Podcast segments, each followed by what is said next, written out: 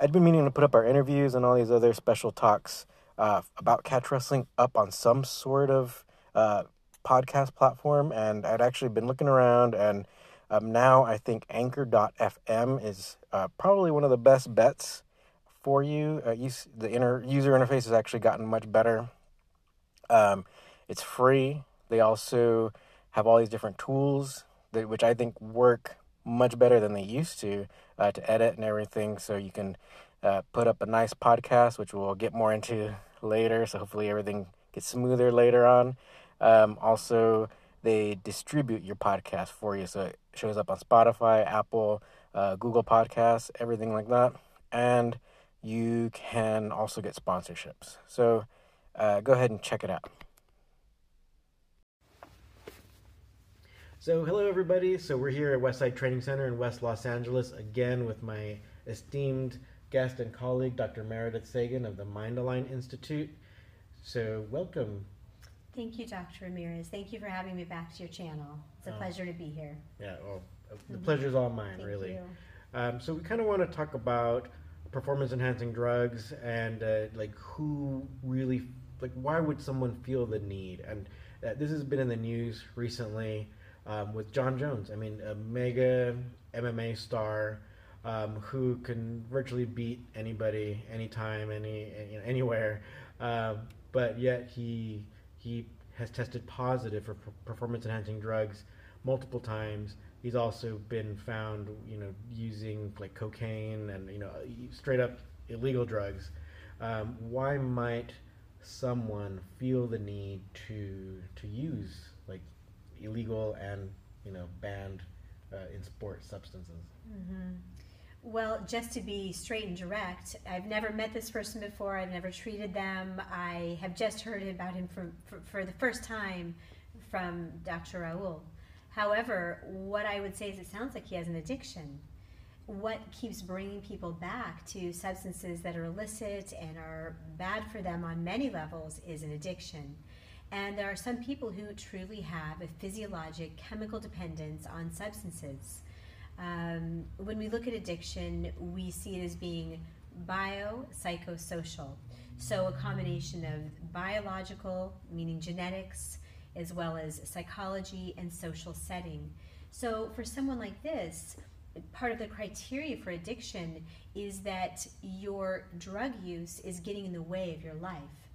Obviously, this man, his life, he has many things in jeopardy right now. His whole career is in jeopardy. He's constantly in the media, yet he keeps going back to banned substances and illegal substances. So, just from a superficial analysis, it sounds like he needs help for his addiction. And once he's able to get off of the illicit drugs, then he'll be more at choice as to what to do. Obviously, this man has a superior edge over everyone and most likely doesn't need the enhancement performing substances to win. I think it's a matter of an addiction, is what it sounds like to me.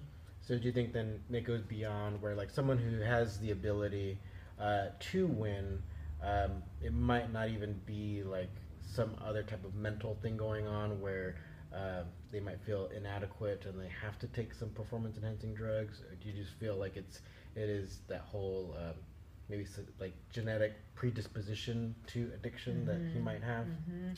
After almost 20 years in the field, it's very interesting. I have come to the conclusion that much of what we consider mental and under our control is actually physical, physiologic, and not very much under our control. So, for someone that has a true addiction that's ruining their lives, the power of that substance to keep calling someone back to it is vast. It is very challenging for someone through mind over matter alone to conquer an addiction. This is why we have billions of dollars invested in rehab centers and in substance use uh, treatment, substance use disorder treatment, is because it's very challenging to overcome an addiction. So, if this were just a mental issue alone, if the mind could actually overcome the problem, then someone like this would say to themselves, pure logic, oh, if I continue to do this, I could lose my career, my reputation's on the line, and so forth, and just stop. But for someone like this, there's a physiologic pull that keeps this person coming back over and over and over again to the substance. That's the definition of, of addiction. we can't just say it's mental because obviously it defies logic of why someone would continue this behavior with so much to lose. So obviously there's more going on here. It's very physical as well. Do you think there's any like help for these types of people? There's absolutely help. There is a lot of help. We have a lot of treatment centers, rehab centers, uh, therapists, addictionologists. There's a lot of help. However, the main hurdle is for someone to identify that they actually need help. For someone like this, he is probably rationalizing or justifying the substance use as needing to keep the edge. Oh, I need to have the edge. Therefore, I need to use cocaine. I need to use steroids. I've got to have it. But truly, most likely, what's happening is that mental need is being driven by a physiologic addiction that keeps him coming back for more. Cocaine is highly addictive. I'm not sure about the steroids in terms of there being highly physi- building a physiologic dependence. I know that they do. In terms of a mental addiction of needing them to perform, however, we can obviously say that that seems to be happening here. Mm. Oh, really interesting. So, do you uh, like say if there's someone out there who um, might be good friends with uh, uh, an athlete, and you know that they might be using some type of performance enhancing drugs? Um, is there any way that these people could like encourage or, or support their their friend to not do such things or, or to get them out of that that habit or would it just be all professional help mm-hmm. i would say when you first are concerned that you have a loved one a friend or a colleague who may have an addiction um, there are a lot of things that people can do on an outpatient level of course, one of the most well known is AA, Alcoholics Anonymous. They also have NA, and pretty much everything else in between for any kind of addiction that you can imagine. The reason why these are the first stop, so to speak, these outpatient groups, is because it's well known that when that when people put themselves into a sober environment, it's much easier to stay sober if you have sober community if you stay around who you've always been around and they're using steroids or what cocaine, whatever it is that they're using to enhance their performance, so to speak, it's much harder to quit. So going to that level would be the first stop. However, even prior to that, someone needs to recognize there's a problem. They have to be willing to give it up.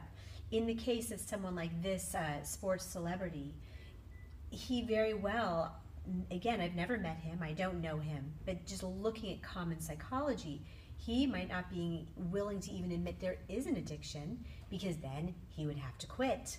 And the addiction, there's two things going against him the physiological dependence of the addiction, as well as the fear based mindset that he might not win if he were to quit.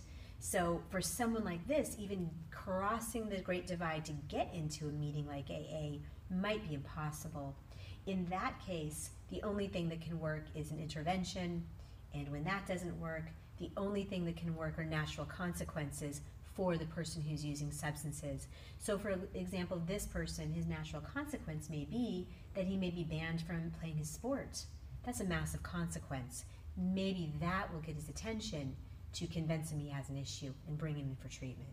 Yeah. Oftentimes I, I hear people say, well, uh, I think everyone's everyone's using some kind of performance enhancing drug. So uh, I'm I'm gonna use, you know, like uh, what kind of what like what kind of mindset is that? Where it's almost like uh, they're like, well, everyone's doing it, so I'm gonna do it.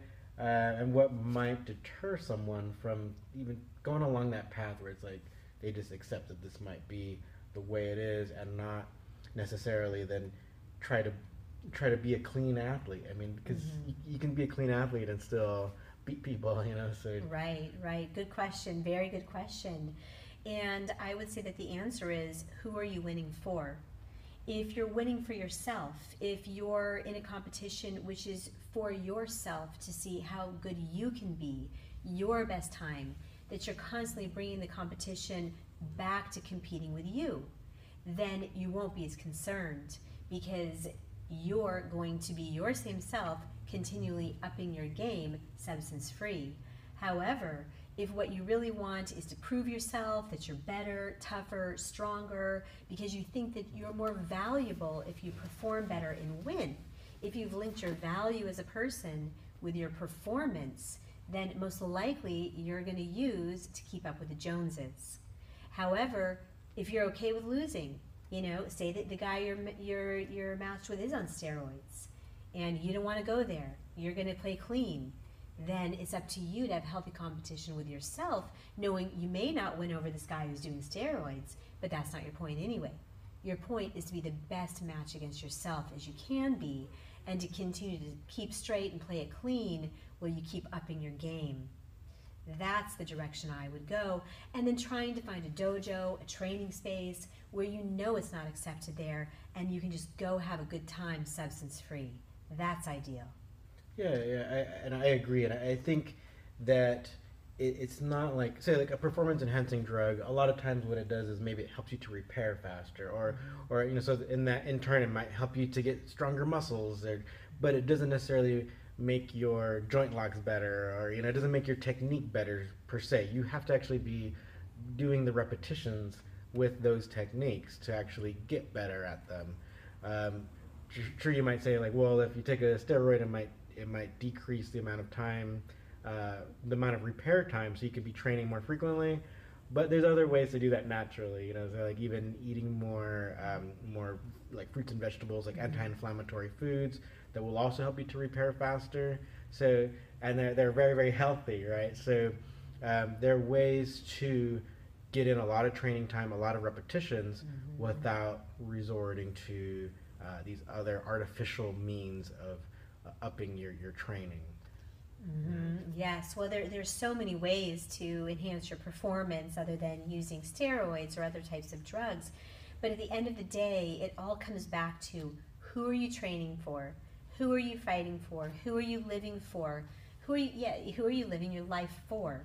Because if you're living your life for anyone else other than yourself, to have your own self mastery, your own best personal performance, it will always fail because there will always be a next standard and someone who's outperforming you. So if you're living for being the best over everyone else because you want to prove yourself that you're valuable in the eyes of the world, it just is bound to fail. It has a half life. Eventually, it's going to burn out. The only thing that works is doing it for yourself, living your life to the fullest because you value yourself. You just want to feel good because it just feels good to win. It feels fun to win. It feels good to feel vital and alive and challenged and have a purpose and a passion. You're doing it for you. I'd say at the end of the day, that's the only thing that I know of that works. I don't know if you've heard of this, but in China, there's been a rash of deaths recently of very, uh, of, I don't know if you'd call them athletes, but they're these high intensity ultra extremists who will climb buildings uh, to go to the very top. They'll hike out on the antenna, they'll walk out and get the selfie taken, and they'll, they'll literally fall to their death to get the best picture. In fact, there was a hiker the other day. She was hiking in bikinis in sub zero freezing weather. She fell off the cliff in her bikini. She couldn't get help. 24 hours later, she passed away. People will go to absolute extremes for attention, to look good. They will go to their death over it. So we know it's a dead end road. There will always be someone winning better or faster or being more extreme. The question is, how is it contributing to your own quality of life internally? How do you feel with you? Because that's just a rat race and a hamster wheel to be doing it for other people. The key is doing it for you, even if you don't win. That's okay. No, brilliant point. Um, so, if anybody has any other questions uh, for Dr. Sagan, please make sure that you write them in the comments below. Um, do you have a website that people can look you up at? Yes, you can find us at drsagan.com or mindaligninstitute.com. At the Mind Align Institute, we have more resources to learn about stress reduction, natural stress reduction, and how to feel good naturally. Wonderful. Thank, you for talking you. with us. Thank you for having me here today. We'll see you next time. Yes. All right. Thanks for watching.